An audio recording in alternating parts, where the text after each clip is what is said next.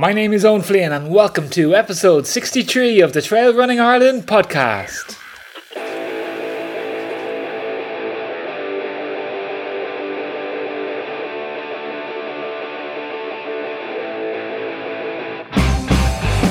Great to be back, everybody. And on this week's show, we take a deep dive into the training method used, the devastating winning effect from gold in the 1500 meters to gold in the triathlon in the last Olympics. We talk the Norwegian method of training with Rene Borg from Running Coach Ireland, who has lots of great training and racing tips to set you up for success in 2023. Everybody, get your running gear on. Let's go.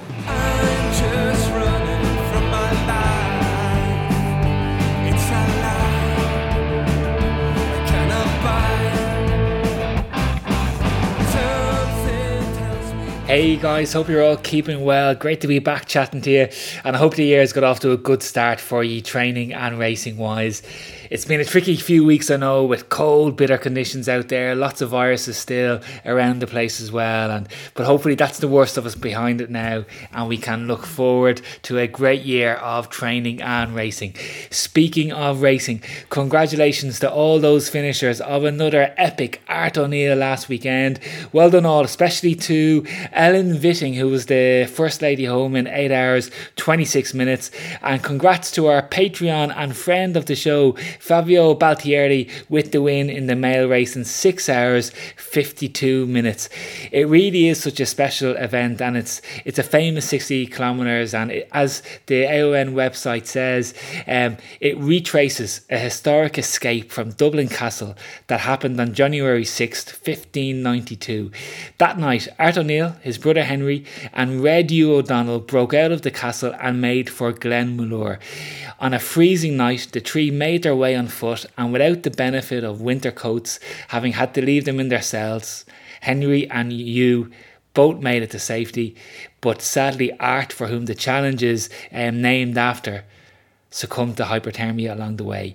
So what a wonderful event and again congratulations to everybody that um, took to the start line at 11 o'clock there last Friday and ran through bitter bitter cold conditions on Friday and into Saturday. And finally just on the Art O'Neill race as well uh, a big shout out to the Dublin and Wicklow, Wicklow sorry mountain rescue team who were there all day and all night making sure that everybody was okay. And the funds collected from the race, they do go solely towards the teams of the Dublin and Wicklow Mountain Rescue Team. A very worthy cause indeed. Well done, guys. And if you're looking for your next race to do, look no further, guys, than the new Irish Mountain Running Association, the IMRA calendar, which is published, which is on their website, imra.ie.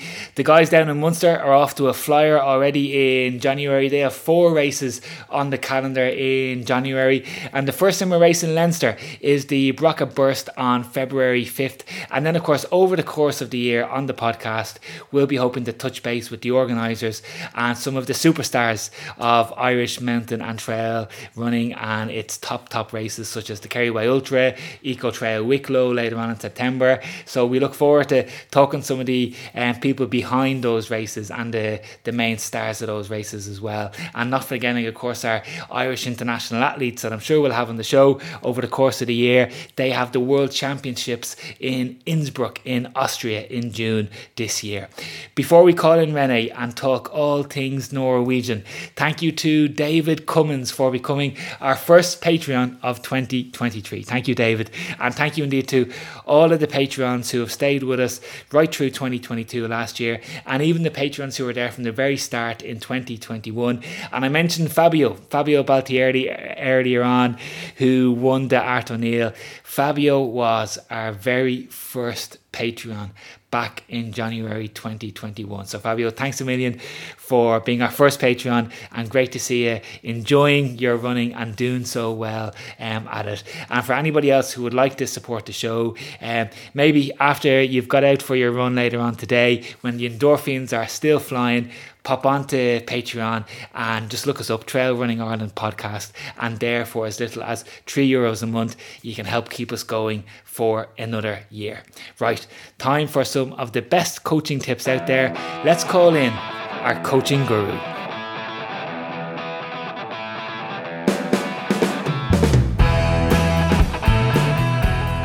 Renee Borg from Running Coach Ireland. Renee, happy new year and good to have you on the show. And Renee, you might have seen there a couple of days ago, I published the, the top five shows of last year.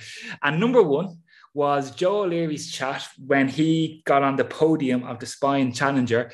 But a key part, I think, of getting on that number one top spot, it was your training tips for 2022, which I'm sure people found very helpful. And we're looking to do something similar today.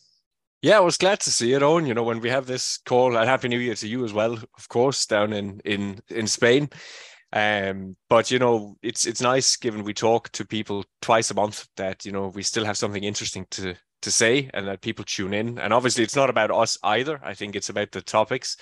Uh, so I hope that's you know it's we we just have to keep digging up interesting topics to to talk about. I think we have a very interesting one today which we'll come to but but I'm, I'm glad not everyone feels like my wife because she was saying to me just this morning here she says you know it uh, i'm glad to see you're you're far up those rankings but she said i i i'd just be I'd fall asleep if I had to listen to it. well, hopefully, as people are they're out for a jog as they're listening to us, and they have all their endorphins going, and we'll be able to give them some some good training tips now for 2023. And the topic that we're going to talk about, Rennie, I think it's a fascinating one. I think over the last couple of months, people might have seen the, the Norwegian method come up in their Facebook streams, uh, on Instagram, more and more articles about it. Um, and have just touched on it. Everybody's familiar with, you know, Jakob Ingebrigtsen, 1500 meter Olympic champion. Uh, the, the, last time I checked, I think he had six European cross country titles. But not only Jakob and his brothers, but for example, if you look across all endurance sports, if we go as far as the Olympic Games and triathlon, a Norwegian guy was on top of the podium there as well, Kristian Blummenfelt. So they're doing something right in Norway. And I might just kick off the discussion right now by asking you, do you think they're doing something new and different and wonderful?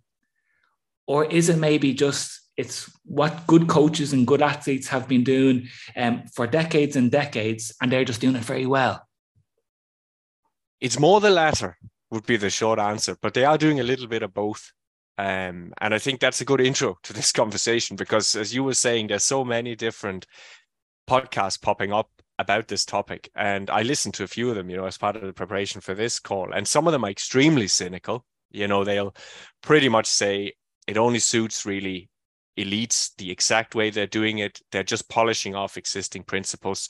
Uh, there's not a lot here for the average person to learn. And then you will get in both articles and podcast, you'll get the opposite view that yes, they are in many ways just perfecting the principles we already know, but they're doing it in a way that's quite interesting for especially runners in the West as compared to say African runners.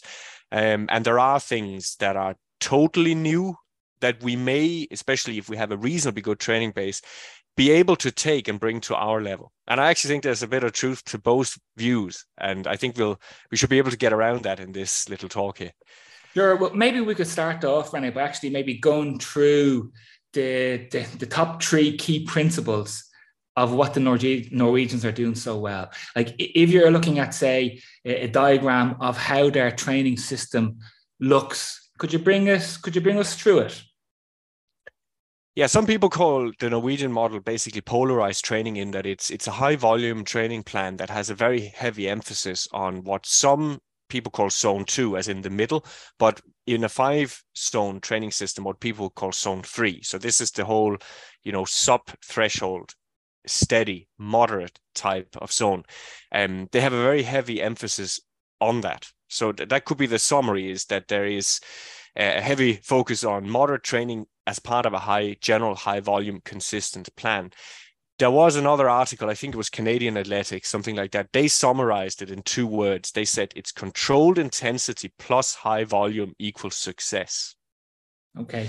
And is that very different Rennie, than what we've been discussing on the podcast for the last two years where they're talking about actually doing the majority of their running in that zone three just underneath anaerobic threshold as opposed to what we've often said just underneath zone two, your aerobic threshold, where you know we would advise all of our athletes really to 80, 85% of the time, they need to be in zone one, zone two of our five zone system.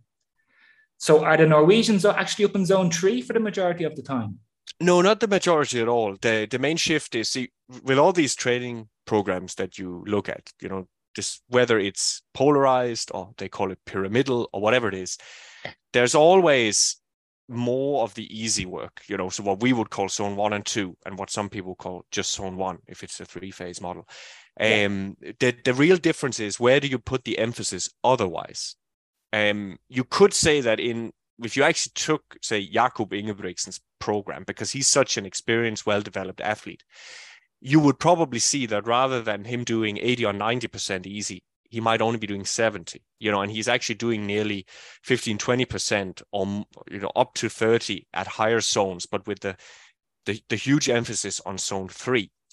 But it can get a little bit confusing when you try and look at a training approach and you just try and distill it down to, you know, what percentage are we running in certain zones? Because there's actually much more to it than that.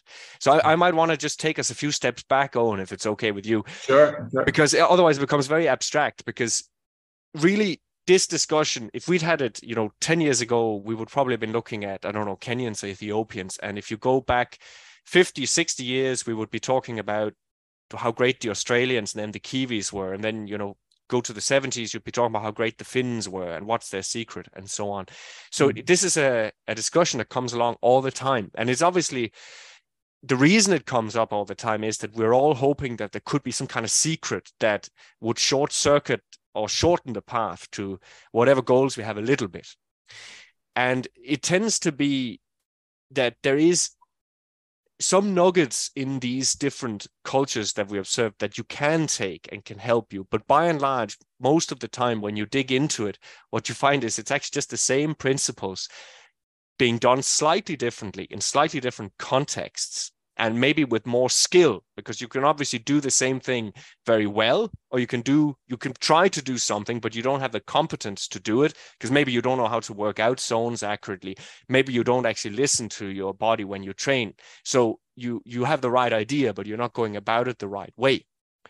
So yeah. when when you look at the norwegian model that's that's really how you need to approach it is go into it and use it first of all to see what are they doing that just confirms the way things should be done so that it's just another way to tell myself yeah i really need to start controlling my intensity. I really need to get more consistent so that i'm just i can get in a reasonably high volume for me over long periods of time. Because that is that would be something if you look at the Ingebrigtsen family specifically you would see that.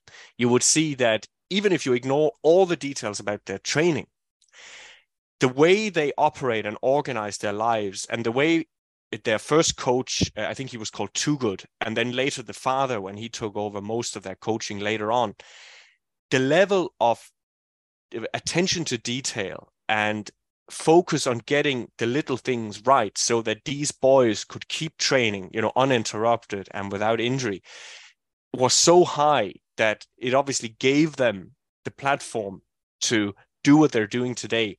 But at the same time, it wasn't perfect, you know, even with all that, because we know that the two older brothers were very successful, you know, more successful than most athletes in Europe. But they did, their careers have floundered a bit here in their mid to late 20s, both because I know they had a few kids and things like that, but they also have had repeated injuries that shows as well that it's not necessarily the magic solution that if you do this type of training it's not that you're going to be injury free forever and ever because Henrik and Filip they have been injured quite a lot over the last couple of years. But I'll give you a, a funny example of the attention to detail. You, you, you, might have seen the episode on their YouTube um, family documentary. Uh, do you remember any of the episode when um, before one of their championships, all the brothers went to get nail manicures? Just so their their feet and their toes were absolutely in pristine condition. There was going to be no discomfort when they put on their, their spikes for championship running. And it's actually quite a good idea because how many times have we all had little kind of uh, molestias, they say in Spanish. What's what's the word in English? Well, just in, annoying nails that are just cutting into your into your toes as you're as you're running along. So just one example of that attention to detail. Yeah, and there's a lot more. Like it's it's well worth people's time going to YouTube and watching it because it's it's quite a good show. It's very entertaining as well, you know. And they are I think they're good characters. Uh, it, the father especially, he's you know quite extreme. um, but also very motivating. Um, and they don't they commit to their goals. That's one thing that's quite interesting in there. Like they they always reminded by the father that they chose this and they're they're welcome to skip out of it, as two of the other brothers did, and as the sister eventually did. Not to spoil the show on people, but she I think she called quit on her athletic career last year. Mm. You know, and she was reasonably promising, but she didn't really take off the way the brothers did. Um, so that, that it's, it's good to see that you know if you want to have kind of an overview of if you think you're very talented, what you might have to do if you want to get to the very top. Um, because it's not it, it could be much more about how you set up your life and then you the training details are actually just a little bit secondary yeah um but at the same time it's not just about the ingebrigtsens you know as you mentioned there there's quite a few other interesting names and norwegians have been very successful in cross country skiing very successful now in triathlon they had very good marathon runners in the 1980s. Um, we have even a few good trail runners, like Stian Angermund is um, is performing really well in the long races. Um, we saw that young female athlete at the European um, in El Paso, Ida Walldal. Yeah. Um, we've seen some really good female cross country runners like Grøvdal. Um, so there's there is a lot going on, you know, and it's it's not really so different if people had bothered really looking at what was happening in Ireland in the 1980s they could have learned a lot you know and thankfully there's still a lot of irish coaches who remember that you know and are trying to to pass it down so we might look at well if we assume that there's a lot about the norwegian model that's really just reinforcing principles we've talked about a hundred times well can it maybe help us view some of them in a little bit of a new light i think that's the first thing we can do and then the second thing we can look into well are they actually doing some details differently that may be worth a try for some of our listeners yeah, and I'm conscious as well, Rennie, that we probably have two different types of listeners. Those listeners that love their short IMRA races, you know, their Leinster leagues, etc., that they might be racing from 40 minutes to maybe just over an hour. And then we have our ultra trail runners as well that are going to be racing for three, four hours plus. And I'm sure that both sides of the fence can actually get lots of positive takeaways from going through what the Norwegian system is yeah, you have to modify it a bit if you're an ultra runner, but actually, I, I think it is quite an interesting training system for ultra yeah. runners. So we, we might go into that if we if we try and summarize, summarize it beyond the level we did at the start, which was okay, it's controlled intensity plus high volume. Um, yeah. but what what does that actually mean? Um, well, first of all, it means that everyone who does this is running relatively high volume. What exactly that means is specific to the athlete and the athlete's development for people like Jakob Ingebrigtsen, it does mean quite a lot, right? 180 kilometers per week and stuff like that. Uh, but for for others, the main message is, as, as I think we've said, before you can have volume, you need to be consistent. Yeah. Because if you're not consistent, you can't tolerate volume and you cannot create volume. So maybe for most of our listeners, just say, well, first get consistent and get high volume, and then you need to learn to control the intensity that you add. And that could be something we've mentioned it when we've said quotes like Arthur Lydiard's, you know, train, don't strain. Yeah. He, he had that built in all, all, the, all the way back in the 1960s and 70s. You know, he didn't want people doing too much racing and training. He wanted people to stop their interval sessions, not when they hit a preset figure, but when they could do another one. You know, so yeah. he didn't generally, it was very rare that he trailed people to exhaustion or that he trained them to total failure. You know, he had this other saying if you train to failure, you train to fail. Yeah. I know and some coaches would look at that differently, but it's that's the ethos that you can find in the Norwegian model as well. Sure. And I think as well, in case people only are sitting down in front of their laptop and going, okay, how am I going to get to 100 miles a week? How am I going to get to 80 miles a week? Where I think a really good target, I think for, for the majority of people out there is high volume for them might be actually getting up to 60 minutes every time they run during the week. And then their long runs at the weekend, and then get up to two hours, fantastic. But if you're getting maybe three or four 60 minute runs in, and then anywhere from an hour 45 to two hours at the weekend, that probably constitutes high volume for the majority of us. And that's maybe a good target for people as they're setting out over the first couple of weeks of the year. That technique of just run an hour every day you know, was used by people like Arthur Lydiard with his joggers and others as well later because it's a good self-corrective process. That if you can run an hour every day and you don't have any issues with it, that means you're running the right intensity every day. So you learn to control the intensity so you can train the next day without any issues. And you actually get quite a substantial amount of time on your feet, you know, seven hours a week. That's actually yeah. more than what a lot of people manage who are doing maybe a high intensity session or a long run in the weekend. Yeah. So that that that works up as kind of a nice consistency base, you could say, before you go and then turn that into maybe a volume base. Yeah. Uh, and and nearly all of these, you, you know, if you look at the Norwegian athletes, you'll find that they have that first.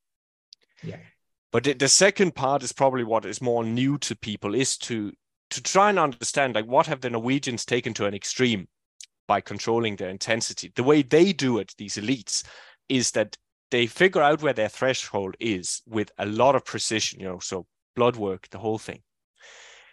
They primarily train below that. And not only below that, they tend to hone in on the area of sub threshold that gives the most benefit without leaving too much residual residual sorry fatigue for the next days and they do that by taking constant blood work while they train. So that's something you'll see in the Ingebrigtsen documentary. Now, as a lot of other podcasters I listen to have pointed out, that's very um, laudable, and it's a great way for an elite runner to try and get a leg up. You know, as I say, extra attention to detail, uh, really being precise about making sure that the intensity is done so that you recover quickly and you can do another bout of the same you know as quickly as possible and that way you get your zone three volume higher than your competitors yeah okay you know yeah. that that's basically what they're doing but for for the average person or if you have problems with needles you don't want to be doing that but sure. can you but can you still learn something and the answer is yes what you can learn is if you can you know with watches today watches are quite accurate when it comes to finding lactate threshold, especially if you do some of the many protocols that are out there. And if you do them in a controlled environment, um, then you could get a very good reading and you would be able to establish okay, if I'm running in this heart rate zone or this pace here, if it's on the flat, I should be working in the area that these Norwegians are, are talking about. And that should mean that if I do it correctly, I could do a very good threshold session on a Tuesday.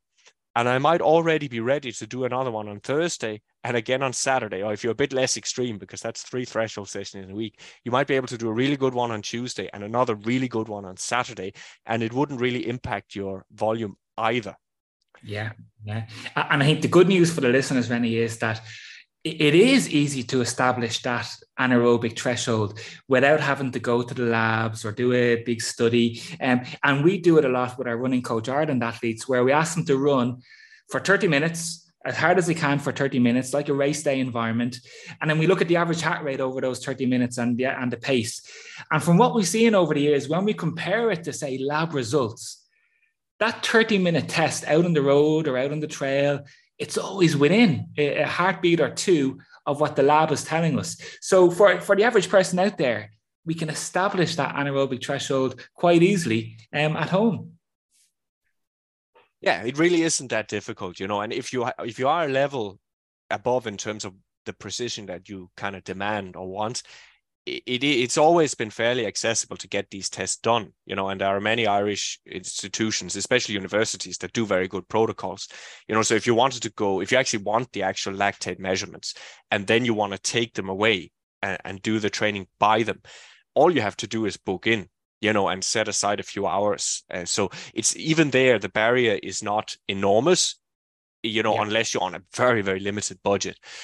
Um, but in which case you have the other option, right? You have the field tests. Sure. Well, was there any indicators given, Rennie? You mentioned there just that sub anaerobic threshold range that the Norwegians are in. And um, was there any indicators or range given? Is that 5% below the anaerobic threshold? Um, did they give any range in any research that you saw on it just to try to try it out ourselves maybe over the year to try and get into the same zone that the Ingebrigtsens are in?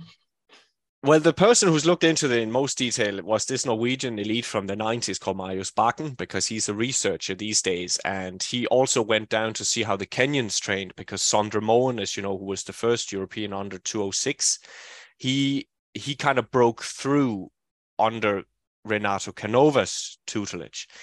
And Canova actually, you could say, you could be credited for some of the lessons the Norwegian decided to kind of transplant out of Kenya and reapply them in a Norwegian context. And two of those techniques was one, you know, really focusing in on lactate measurements because the, not all Kenyans do that. But Canova's training groups were, there was a lot of testing going on on these athletes because he was himself a physiologist with the Italian Federation before he moved to Kenya. So he obviously had that was his skill set. Um, so Marius Bakken noticed that this was something that they probably would want to do in Norway because technology was even more accessible, and they felt they could probably the, the Kenyans they noticed had a, a superior ability to hone in on the ideal training intensity compared to their Western counterparts. So in a way, they were better at running on field and hitting the right intensity. What they did notice is there is a difference in the uh, lactate levels they saw in Western athletes and Kenyan athletes. Kenyan athletes generally had lower at all intensities. And that's probably because they built these enormous bases down there and maybe some genetic factors and other things. But for the Norwegians, once they brought it back, it's about three millimoles of accumulation. And generally speaking, you know, the zone three tends to be placed between two, which is the aerobic threshold normally, and four, which tends to be the marker for the lactate threshold. Although it's not actually really that simple, but it's it's placed between those two. So the number three is what Marius Bakken used. That's what uh, the Ingebrigtsens have used a lot. Okay. And that would kind of place you in the middle of that. Yeah. But at the same time, while they were saying they use that quite a lot, they also like to not do all of the threshold work in the same part of zone three because so they're kind of looking at it saying well we have zone three why not use all of it? Because if you use all of it you get slightly different stimulus. And another way they took another technique from canova which is called block training. And block training is when you do two uh, you could say quality workouts very close together you know such as during a weekend or even the same day so what the Norwegians experimented with, they, they wanted to find a way to maximize the amount of zone three running that they could do and then recover afterwards.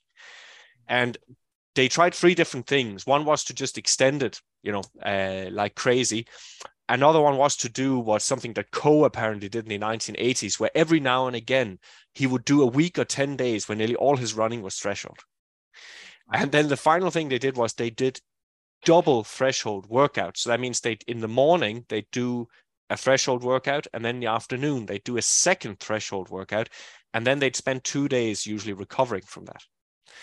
So your man Marius Bakken claims in his writing that the last was by far the most effective way to do it and the easiest. Now, of course, it goes without saying when you implement doubles, if you are listening to this, the first thing you should learn is just to run enough that doubles are worth your time. Otherwise, you don't need doubles. Secondly, if you are used to doubles, you've done it already, you need to start by first doing easy doubles and just get your body used to that idea. You know, easy at each end of the day. And then you can maybe try easy in the morning. I've, I, I even do that occasionally if I lose mileage somewhere in the week. I might do a quick little easy jog in the morning before the club training in the evening. Yeah. And it's just to get the day to add up to a little bit more. And sometimes I feel the blood flow in the morning is actually nice you know it, it sets the legs up so you, you would you would do all that first but they ended up these norwegian elites with a week that would include two or three of these threshold double days which sounds on paper like very daunting but it isn't really because if you learn to control the intensity and you've allowed yourself to build up to you know a reasonable consistent volume of running doing a steady workout in the morning and doing a steady workout in the early evening is actually not that difficult. And you hmm. would only get in trouble with that if you don't control your intensity. You know, so you go a little bit too hard or too long and hard in the morning. Yeah. Yeah. But but the benefit is you get all that zone three, let's say Tuesday, and then you absorb it the following days, and then you do it again. Yeah. Well, what strikes me, Rennie, is that to be able to do that type of training, whether it's at that elite level or maybe at a slightly lower level, you need an awful lot of self control and discipline, don't you? And I think the underlying message there is not to be racing workouts. And if you're trying to stay at that sweet spot of three millimoles, that it can be very hard, maybe if you're saying a group environment where you're running with club mates, or I don't know how the Ingebrigtsens did it when they were running together, like as brothers. Um, I'm sure they were first competitive, but they did do it and they, they managed to not race each other in training. And it's something we've said a couple of times in the podcast that the key to successful training is not racing every rep, not racing every tempo run. So if, if there's if there's even one key message from that segment there you spoke about, maybe that's it. That to get to that nice sweet spot, it's just it's training. It's not racing. Yeah, you have to. They obviously they first of all had the dad, and as I say, if you watch the documentary, you can see why they would do what he says. You know, he's not messing about. Um, so if if anyone is is going too fast, um, and ruining the workout. They know, and of course, as brothers, maybe although they're competitive as brothers will be, um, they seem to have learned very early to work together. Yeah. Um, and they have a they're obviously intelligent boys, and that means they have a good understanding of what they're trying to do. That also helps um, because you know if you know exactly why you're holding back, it's easier to do it. We try to do it, you know, in in my own club in Glendalough. I I'm always trying to bring this across because it is really difficult uh, to get people to toil back a bit. Uh, and we had a very successful workout over the Christmas period where I was kind of trying to sell steady, steady repeats instead of people just running, you know, the one kilometers as fast as they can. And that's the temptation. Yeah. You know, I was trying to really explain it before why we were going to do it that way. And Christmas was a really good period because people felt like, you know, maybe just chilling a little bit um, and there was had been a lot of racing going in around Christmas. So you you kind of have to bring it across when you think the time is right to communicate it, um, so that and because most people when they do it actually quite enjoy it because they notice that it feels pretty good to run at these controlled steady paces. Like it feels like it's proper running but you're not that destroyed afterwards. And the muscle soreness the next day is you know it's incomparable compared to when you do fast intervals yeah, I can vouch for that, Rene, because um, this morning I did a five by five minutes um, interval type workout, but at cross country pace on a type of a cross country course. And it was so refreshing to, to do something like that, where the whole objective was to be sub threshold and quite below sub threshold.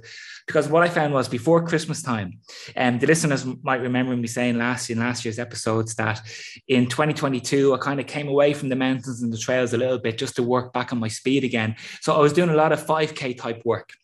And in November and December, I was still falling into the trap of looking at all the splits of my 1Ks, of my 400s, and the body just became very, very fatigued. And I wasn't enjoying the sessions anymore.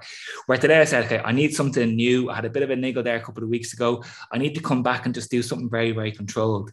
And five by five minutes, as opposed to say five by 1K or even an eight by 1K, where you're looking at the watch constantly on the flat, to do five by five minutes in the countryside on a rolling type of course. It was so refreshing. And like that, on the fifth one, I was there, wow, this is my last one, but I'm completely in control. Knowing, knowing that when it gets to race day, you can go up a couple of percentage points. And uh, it took me it took me about two months to, to get there today, but I finally left all that 5k pace work behind, which was great today and that is something that I think is interesting for the people listening who race a lot because this is something you'll hear quite a few coaches talk about. Like it's no good training so hard that you lose the will to race essentially. You know that by the time the races come around, you you're really so burned out that uh, you don't have the energy to give your best, yeah. and and that can happen very easily. Um, which kind of goes to if there was a study done where they looked at easy runs, they looked at short intervals, they looked at tempo runs, and then they looked at long, intense intervals to try and find out what seemed to correlate with the most long term development over a seven year period. And the one that did the worst in that was the long, intense intervals. And the authors, excuse me, they, the authors, they kind of speculated they speculated that it was down to these kind of hard intervals turning into nearly mini races regularly. Mm. So in many ways, they became a way to pull down your condition rather than build it up. So yeah. they did see for everything, regardless of what it was, it became more valuable the longer you went along. So that just kind of shows the more prepared you are for quality work, the more you can benefit from it. Yeah, absolutely. And um, one part of the, the system as well, that we haven't touched on yet is that Ingebrigtsen, he has the Olympic and European record over 1500 meters. So he is extremely, extremely fast. And we haven't mentioned that word fast yet at all in our conversation. We've touched on aerobic mileage, we've touched on very controlled um, sub anaerobic threshold work, but we haven't mentioned speed at all. But yet, this guy specifically is the 1500 meter Olympic champion. How does he become the, the Olympic record holder over 1500 meters in, in this system? Well, there's two ways. There's two. Th- there's two ways that, uh, not two ways. There's two reasons that you can explain that with. One, of course, is that he he has a natural speed, right? Because there's certain level of speed that if you just don't possess it, you can't become a certain type of runner. You know, you can't be a 1500 meter runner, certainly. You know, if if you don't have a certain speed. You know, I myself know I could barely break 15 seconds for 200 meters. So for me to run a sub two minute 800 meter, I would have been flat out the whole way. Like I would have had to run my maximum sprint speed. So it's quite obvious I could never be a, proper middle distance runner, even if I had started early enough and done the right training, mm. because the basic speed wasn't there uh, for some reason, you know, for various different reasons. But for him, they do a few things. The the Ingebrigtsens, like a lot of people using this Norwegian model, they actually have one session a week that is dedicated to maintaining speed and fast intensities. And in the off season, it seems to be often for them 20 times 200 meter hill reps which okay. is zone four to five. Uh, with I think reasonable recoveries. Um, they also do a you know a more kind of old-fashioned run with just leg speed, you know, short leg speed strides. So that means even if they have two or three threshold session in their program, there is quite a lot of uh, there's still two sessions that look at mechanics, you know, and power output and leg speed, but they're not very they're not very extensive um, and they don't dominate the training. Yeah, again, it's nothing new, Rennie, is it or not? I mean, we've spoken that, about that before. The importance of adding in strides to the end of those 60 minute runs. And um, Lydiard had his four week period of hill work as well. And um, so it, it's something I think that that's very enjoyable for runners to do, whether, you know, whether it's 200 meters up a hill or whether it's 75, 80 meters on the flat, because it's something that we can do all year round and won't fatigue us and if anything will help us develop power, strength, and ultimately speed. Yeah, so in a way, what that tells you is you need to you need to maintain a little bit of what you'd call fast work and a little bit of power work, which is usually hills at all times of the season. Um, and exactly how much that is depends on how much running you do full stop, right? So it would be very limited for people who who only run four days a week, right? You know, it couldn't be very much.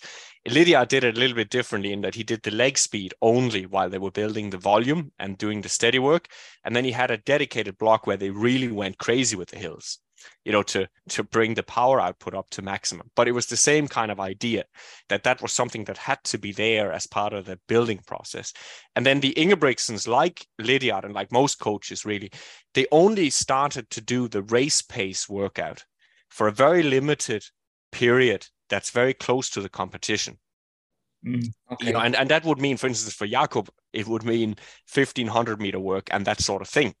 Because yeah. he it, it's obvious that he still needs to work out how to perfect his 1500 meter race pace every season, you know, before he goes in. He doesn't just do zone three work and 200 meter hill reps and then suddenly he rocks up on an Olympic track and he runs 1500 meter speed. You know, that's but it's it's not year round. They and the, the lesson for the rest of us is that if we have a specific race pace that is very different from steady, then we do have to do some of it, but you need to just place it in a very, very short block, you know, four to six weeks, uh, just before your taper and after you've done all the other stuff. Yeah. And I think for trail and ultra runners, Rennie, doing those types of stride outs and hill work over short distances, speed and power, they're, they're so important for just maintaining good running technique over the years. And one great example is um, Eoin Keith, uh, many listeners know, one of Ireland's greatest ever ultra and trail runners. He was over actually racing in Gran Canaria just before Christmas time. And I'm sure he won't mind me sharing the story because he's very good with his um, sharing knowledge and very generous with his time for, for runners. And um, he was telling me how that over the last couple of months, he's specifically gone back to work on his speed over those short distances. Because as the years were going by, he wasn't realizing realizing it, but his technique was just going out the window. And it got to the stage where he was looking at photographs of himself or looking at himself in the mirror as he was going by shops or whatever it might be. And he was tilted like the Leaning Tower of Pisa. And he said, Oh, I saw myself and I was nearly falling over and I needed, I realized I needed to go back and work on my running technique. And that's from one of the best ultra and trail runners that we have. So um, another good little tip there, I think, for people listening. Yeah, to give people an idea, because I wear a footpod uh, that's made by Stryd, um, and it's it's you know it's very accurate, relatively speaking, in terms of measuring what's actually going on when your foot interacts with the ground, because how your foot interacts with the ground, you know, obviously changes the type of of muscular and elastic development that happens in the legs. So I was running, uh, you know, the the Wicklow indoor up in the National Stadium on Saturday. And if I look at the statistics there of how the foot interacts, see the ground contact time, for example, is generally under 150 milliseconds when you're running fast on that surface. And they measure something called leg stiffness. So the the stiffer you can make the leg when it contacts the ground, the more elastic it's going to be. So generally leg stiffness there was about 16 kilonewtons per meter or per minute. Okay. So if I then look the next day, we were out in um, in a park and we were running the Wicklow Masters. And if you look at those statistics, it's a totally different interaction you see. So you see ground contact times that vary from 200 at the lowest uh, to over 400 milliseconds. That means the foot is on the ground nearly twice as long in some cases.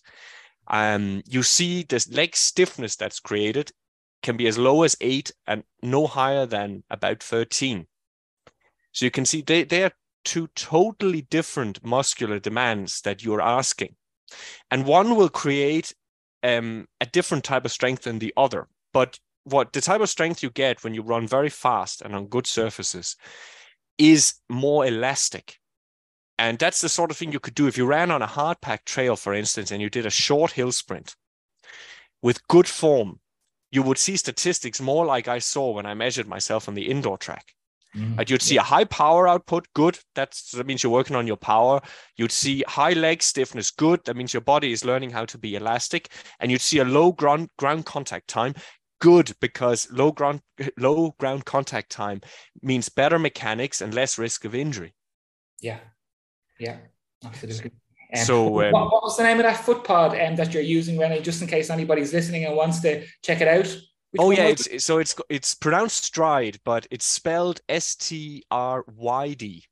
Okay, Okay. So yeah, cool. it's a, it's an excellent tool, and just as a little bonus, when you're on an indoor track, for instance, it can measure the distance accurately. you know, in the absence of GPS, which is very useful if you. Uh, and, and did, did you run fifteen hundred meters, or were you a little bit long?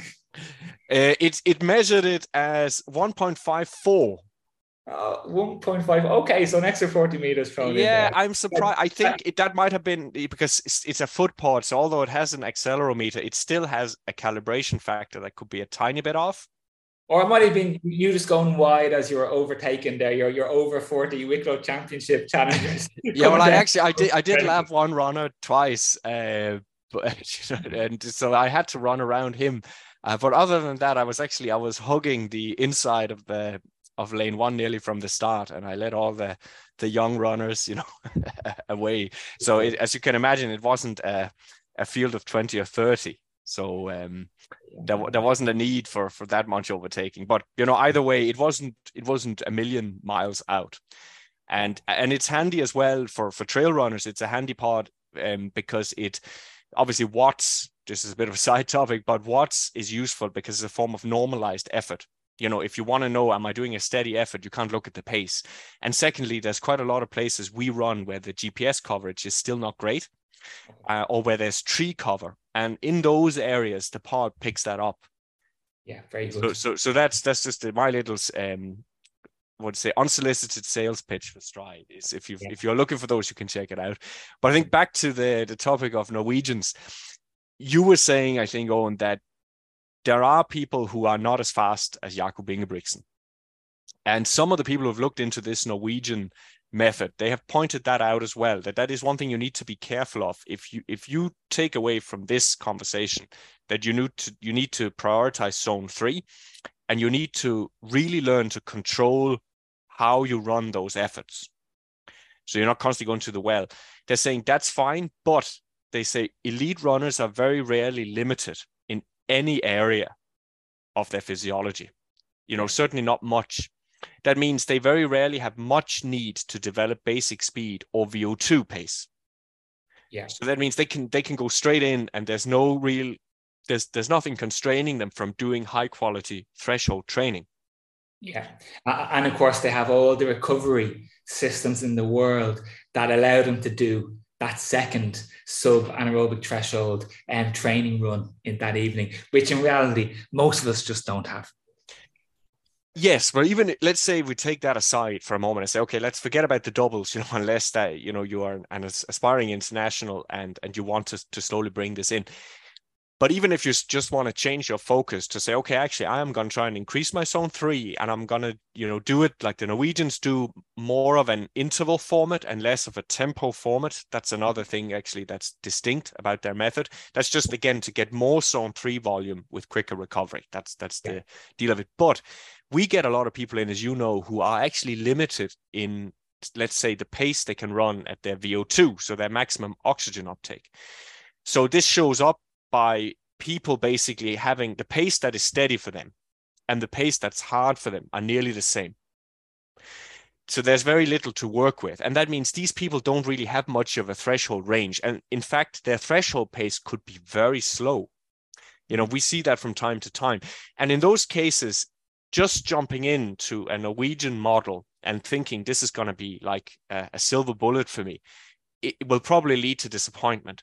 And that's why we, we wouldn't, for instance, uncritically adopt a method and say, let's just focus all our athletes on zone three, you know, and we'll, we'll only do zone four close to the races.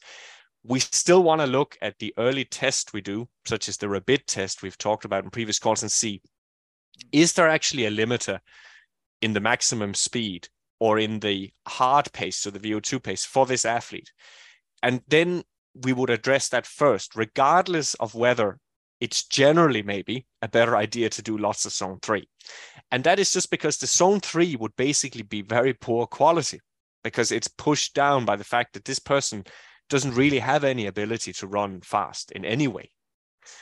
You know, so th- this is just something to be aware of. So if you feel that your steady pace is very, very low, you may have to develop some other basic foundations first before you go back and revisit this whole Norwegian idea. Yeah, and as well, just for people to be patient, I think, Rennie, as well, because from what we've seen over the years, from all the different types of training principles that are there, you're really talking six to seven years, maybe even a maximum of 10 years to really be able to maximize your aerobic base that's there and to develop your aerobic base to its full potential. So you can really go out and knock out super strong fast um, zone three zone four even up to zone five um, running. That it does take time. That if anybody's new to the sport listening in that not to be too disappointed not to be too upset. If there is that small gap there between your your, your easy days and your race days that it does take time to develop and that's okay yeah, absolutely. And we can see that, you know, none of these Norwegian people were stars overnight, right? You know, as you say, the Ingebrigtsen started kind of training at some stage from when they were four years old. Yeah, yeah, yeah. You know, yeah. so we have to take that into account.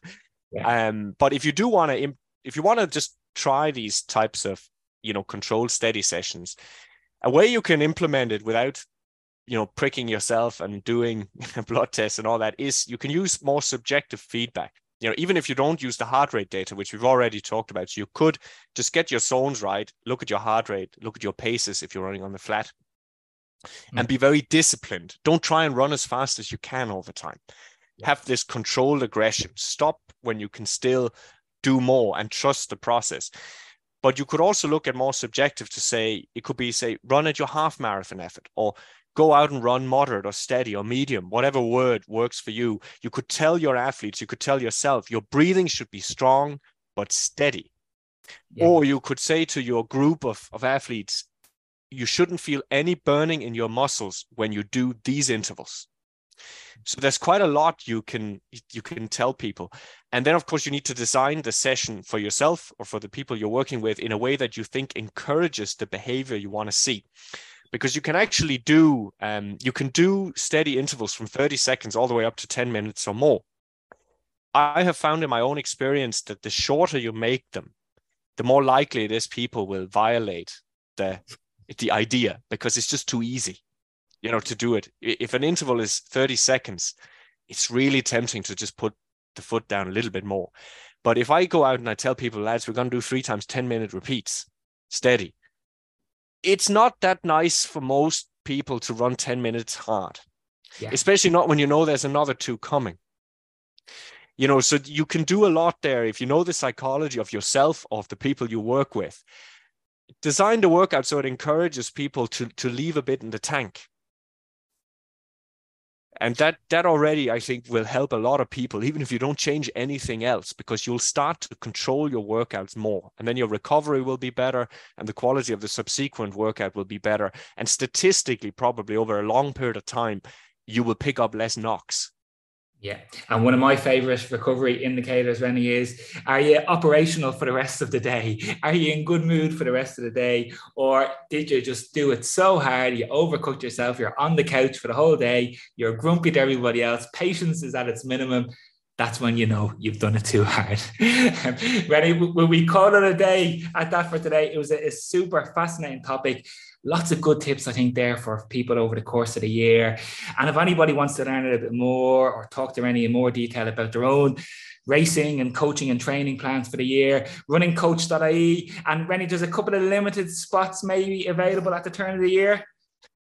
Yeah, we still have a few spots available, but it, it is actually, you know, we're delighted to see obviously it's filling up pretty fast and we're very busy right now. You know, it's, uh, I like a lot of people, you know, it's a new, it's a new year, new goals. And for the whole fitness industry, including us, this is probably, it's one of the, the peak months. But yeah, if you do want to work with us, this is a good time to come on board. It's an exciting time of the year. Renee, thanks a million and look forward to talking to you in about two weeks' time. All right, on Cheers.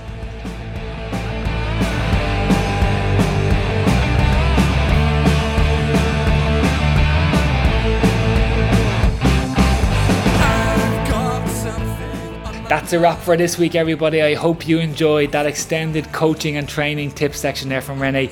And before we go, good luck to Joe O'Leary, who was the special guest on our most listened to show in 2022, right back in January last year. Joe is currently fighting for a podium in the epic spine race over in the north of England, the 268 mile winter ultra marathon encompassing the entire length of the Pennine Way, finishing on the Scottish borders.